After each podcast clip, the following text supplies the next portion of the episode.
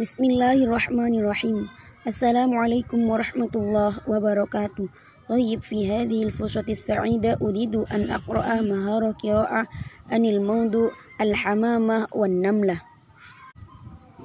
ذهبت نملة صغيرة إلى جدول ماء لتشرب وتستريح وبعد أن تعبت كثيرا في جمع قوتها فزلت قدمها وسقطت في الماء ولم يمكنها الخروج منه لأنها لا تعرف السباحة وكدت تغرق وكانت حمامة بيضاء جميلة واقفة على حجر في الماء ورأت ما حصل للنملة.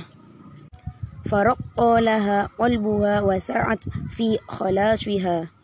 فطارت إلى البر ورجعت. وفي منقارها عود من الحشيش.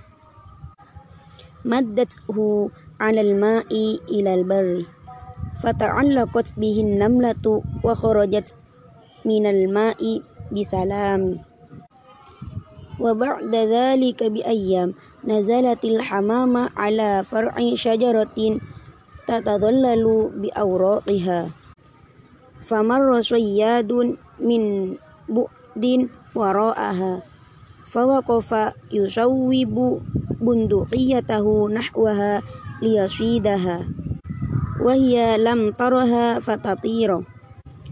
ولكن النملة التي خلصتها تلك الحمامة رأت الصياد وعرفت ما عزم عليه وصعدت في جسمه. ولما أهم بإطلاق بندقيته. قرصته قرصة شديدة فأفزعتها.